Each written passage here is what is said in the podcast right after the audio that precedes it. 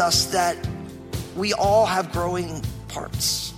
And so, for us, as we study these seven letters to the seven churches, we need to remember that each church is a revelation of Jesus in its community and in its world.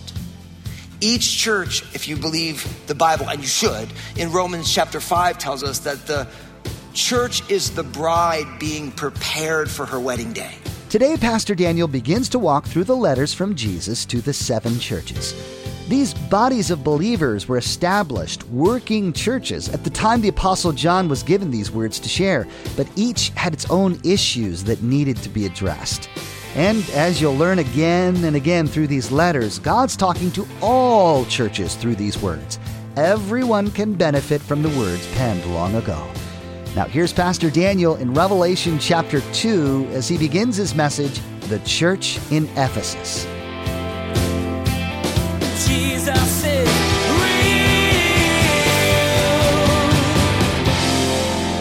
So I don't know about you, but I'm loving studying the book of Revelation. Already in just the first chapter has been so full of things for us to think about and process, to learn from. You know, today we move into a section, what is commonly called the seven letters to the seven churches. And I'm aware of the fact that as I preach this message here and that this is Valentine's Day weekend. Now, I realize you say the word Valentine's Day and like all sorts of emotions get evoked. For some people, they're like, yes, I love Valentine's Day. And other people are like, don't even talk to me about Valentine's Day. I say, well, Fusco, what is this all really about? Like, why are you telling me this? Well, and here's why. Because according to the scriptures, the church is the bride of Christ. All right? So the idea of in a book that is called The Revelation of Jesus Christ, for there to be two chapters or Jesus writing seven letters to seven different local churches, it's because like as a husband, at the very least on Valentine's Day, Lynn's getting a card. At the very least, right? Because I love her and I want to express my love for her. I was talking to my, I have two daughters, Maranatha, she's 13, and Annabelle is eight. And Annabelle was like, Dad, what's Valentine's Day all about? I'm like, Will you be my Valentine? She's like, Yeah. She's like, What do I get? I'm like, You get me. And she wasn't all that excited about that at the moment. But let's be honest. For those of you who are married, you know this. And for those of you who are single, you're going to be happy I told you this. A relationship is not made on a Hallmark holiday.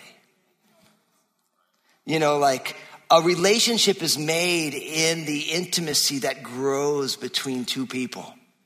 And if there's no intimacy, no amount of cards or flowers on Valentine's Day is going to fix that. And in the exact same way, church is so important because Jesus has called a bride to himself. And church, although the idea of church in 21st century America has fallen on hard times in maybe the way people think about it in, in, our, in our world, I'm here to tell you that the church is as beloved today as she has ever been because Jesus is the same yesterday, today, and forever. Now, what's also important about this, by way of introduction to this whole section, is the fact that the church's, one of our roles as the bride of Christ is to be a revelation to the world of who Jesus is. Because not only we the bride of Christ, the other pictures in the Bible is that the, the church is the body of Christ, where Jesus is the head and we're the body. And so as the church grows in maturity and moves into the world, as we become transformed to be more like Jesus, our head, then the world sees who Jesus is through the reflection of the church. Now, with that being said, as we study these seven letters over the coming weeks together, what we're going to find is that for almost all of these churches, Jesus is going to call some things out. He's got critiques to bring to the people of God. Now, what's amazing is, is we live in a day and age where there's kind of like, there's two poles where it's like either people just bag on the church all day long, and it's like everything about the church is wrong, or you have people who are like, don't tell me anything that's wrong with the church because, you know, that's just, no. it's like, well, no, it's like, if you're a Christian and you bag on the church, you have to remember you are her. Like, if you're saying, I'm a follower of Jesus and the church is, it's like, you are her. So you're a part of this, no matter how frustrating it is. And if you're the kind of person like, don't ever say anything that's the church is, doesn't have it all together, Jesus shows us that we all have growing parts.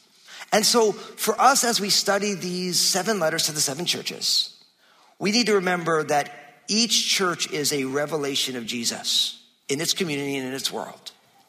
Each church, if you believe the Bible, and you should, in Romans chapter 5 tells us that the church is the bride being prepared for her wedding day. Now, here's the deal it ain't the wedding day yet. So, the church, you and I all have spots and wrinkles, things that we need work on. And the key for us is to be willing to say, one, my life is to be a revelation of Jesus in the world. And two, where I have spot and wrinkles, I'm gonna say, Lord, will you do the work you wanna do in me? And if we can just get those two things in place, following Jesus and being a fully engaged family member as part of a local church, whether it's Crossroads or otherwise, it will make sense. But if we divorce those two realities from church, then it's really normal for people like, man, church is full of sinners. It's like, uh, hello. Like, is there anybody else in the world? Oh, there's Jesus and then there's sinners. You know, when you put a bunch of sinners together and everyone's in a different step of their journey and everyone's got different things going on, and, and then before you know it, it, be, it can be very challenging. But here's what I want to tell you. As challenging as church can be, and in a lot of ways, I have a vantage point. I can see how challenging it can be different from a lot of people because I have the inside scoop on lots of stuff. There is not a place in the world that is more generous. There's no place in the world that is more joyful. There is no place in the world that people are more self sacrificial than in the church of Jesus Christ. You will never find, you take all the churches in all the world and you say, where do people freely give money to help other people? It's the church. Where do people freely give of their time in mass to serve other people? It's the church. Where will you find a place where joy and praise is so prolific? I'm here to tell you, you're not going to find it in the Super Bowl. Because when the Super Bowl is going to be a mix of complaining, joy, heartache, all that stuff. But in a church, praise gets lifted up. You will never find a place where more prayer happens than church. Because every time we say, let's bow our heads in our hearts and praise, and some people pray along, and sometimes their church has recited prayers and individual prayers. And then you multiply that by billions of believers across the world. What's funny is, is I grew up not as a follower of Jesus and having lots of issues with church. And then I got saved. And I am more excited about church than I've ever been. Because the church is the bride of Jesus. We are the body of Christ. And Jesus is doing a work of making us more like him so that we can be a revelation to the world of what it means to follow Jesus. It's why our culture has no tolerance for a church that does not reject Jesus. But let's just be honest our culture has no tolerance for anybody who's not like them. Like that's a cultural thing we have. People are more attacking and sensitive at the same time.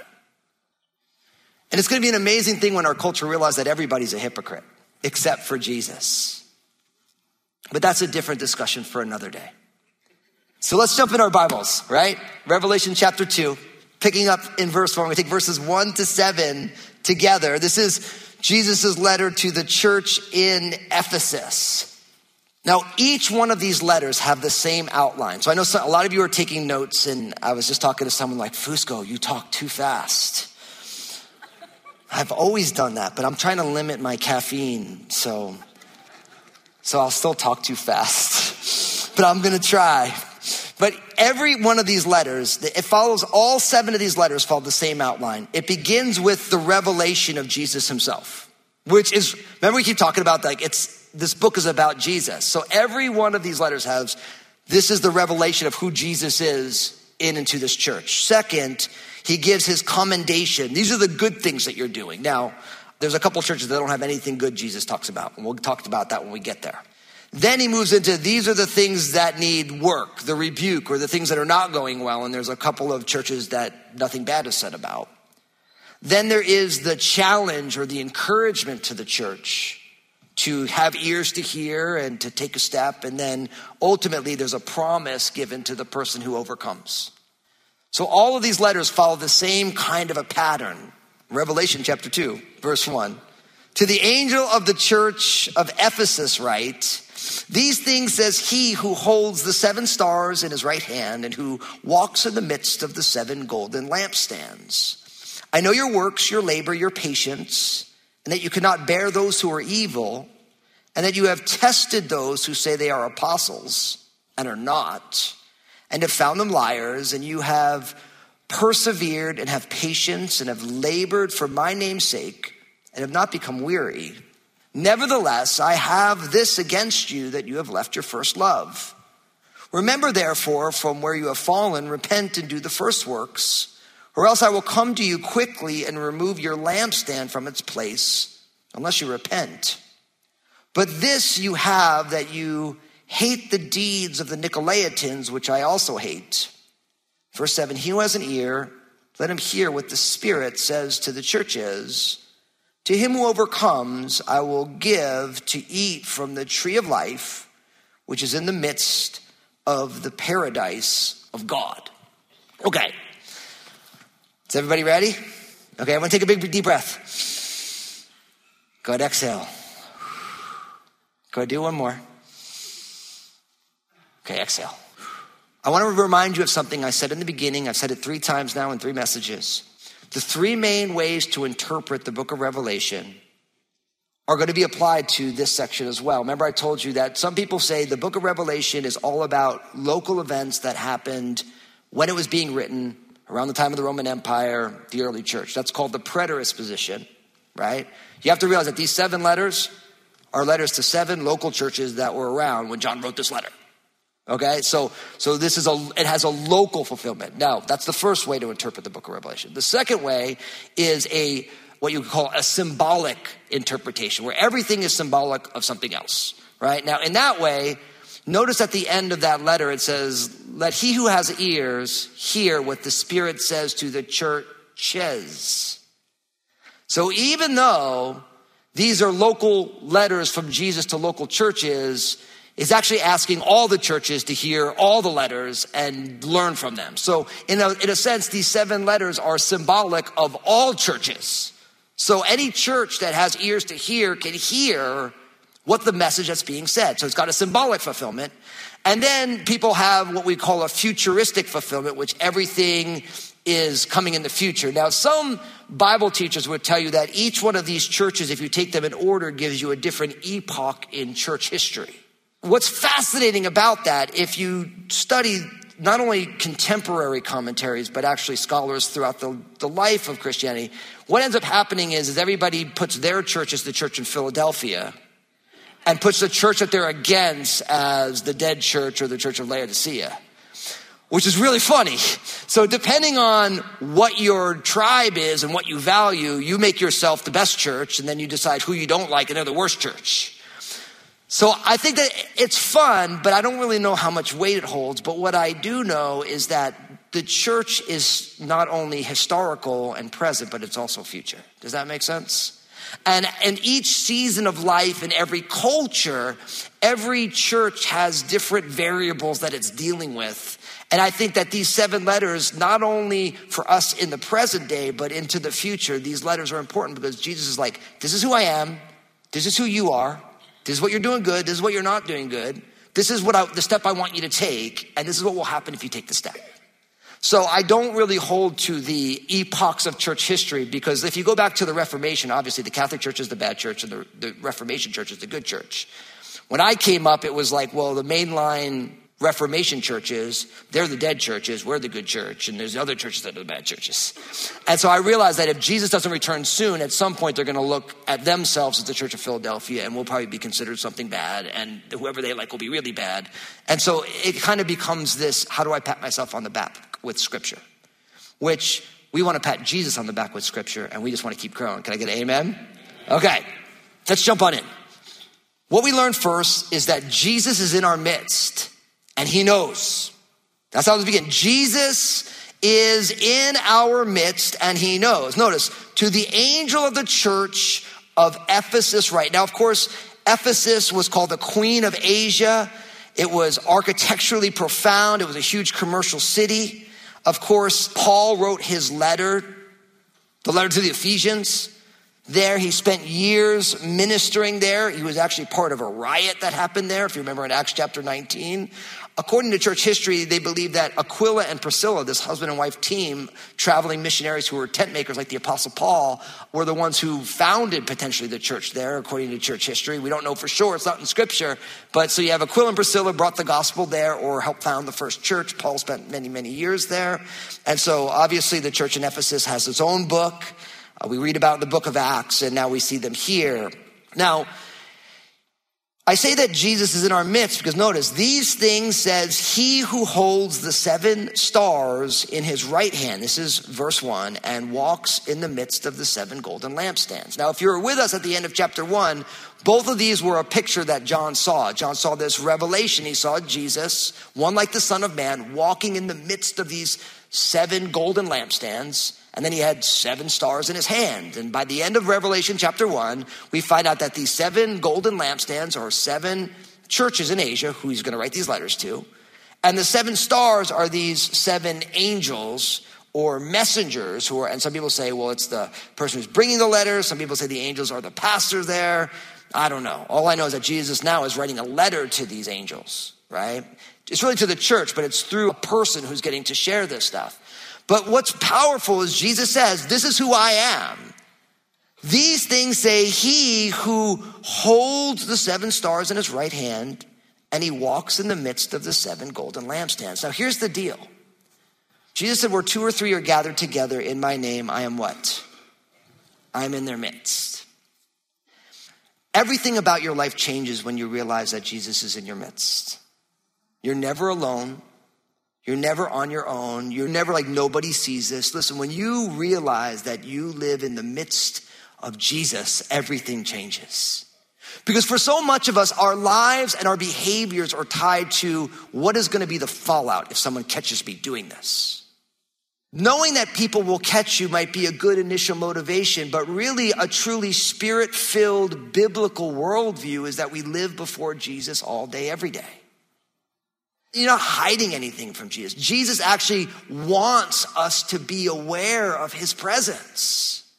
And for many of us in the busyness of life and in all the things that go on, we forget that we live our lives in the midst of Jesus. I mean, how many of us in, I'm going to school, I got work, I got this, I got, I got the gym, I got sports, I got all these things, and all those things are wonderful. But if we're not careful, we lose the awareness that we live a life in the presence of Jesus.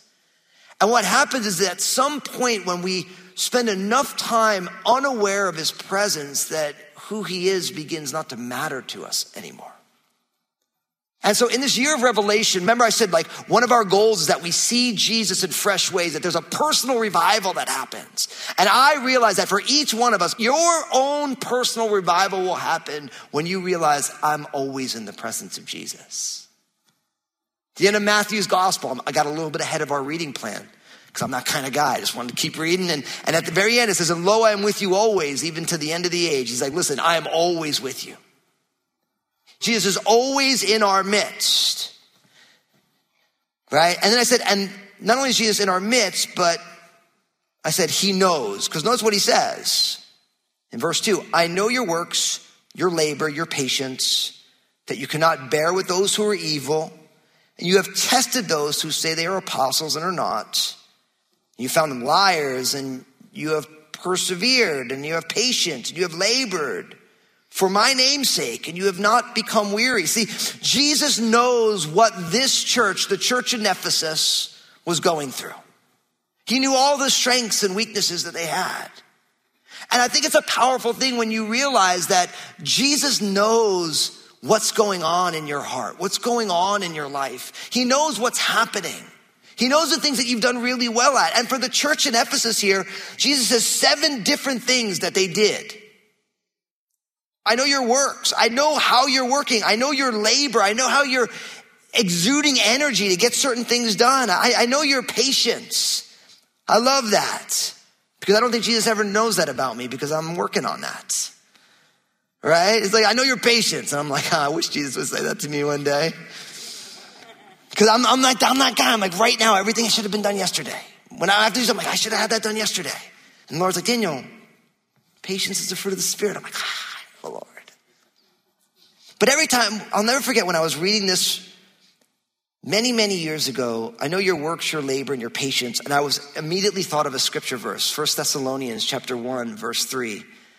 Because in 1 Thessalonians 1, verse 3, the apostle Paul picks up works, labor, and patience and puts it into a scripture verse. That's what he says. To the church of Thessalonica, remembering without ceasing your work of faith, your labor of love, and patience of hope in our Lord Jesus Christ in the sight of God, our Father. Isn't that beautiful? Work, labor, and patience. Your work of faith. And we've always said it we don't get saved by works, we have a faith that works. James said, faith without works is dead. What he's saying is that if you have faith in Jesus, it will change how you live.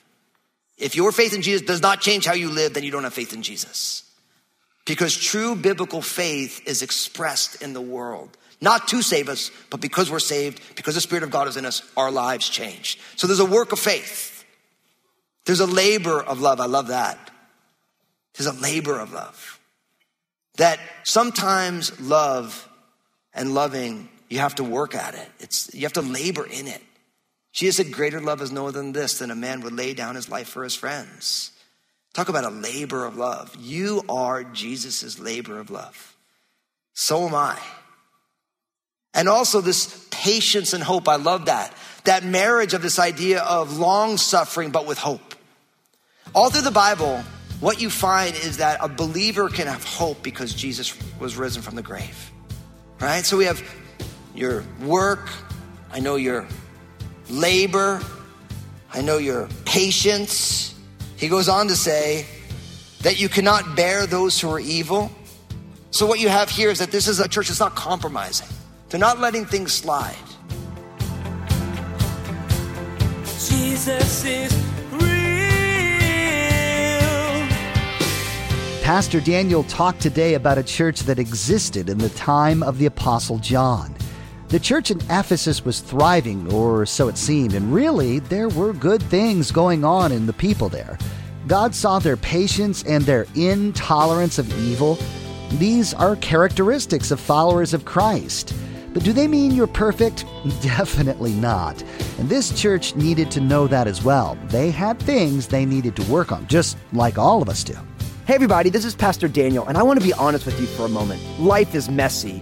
And the hard reality is, if it isn't messy for you now, it will be, and it probably has been in the past. Did you know that you can still thrive in tough times? It's true, but only through the power of Jesus.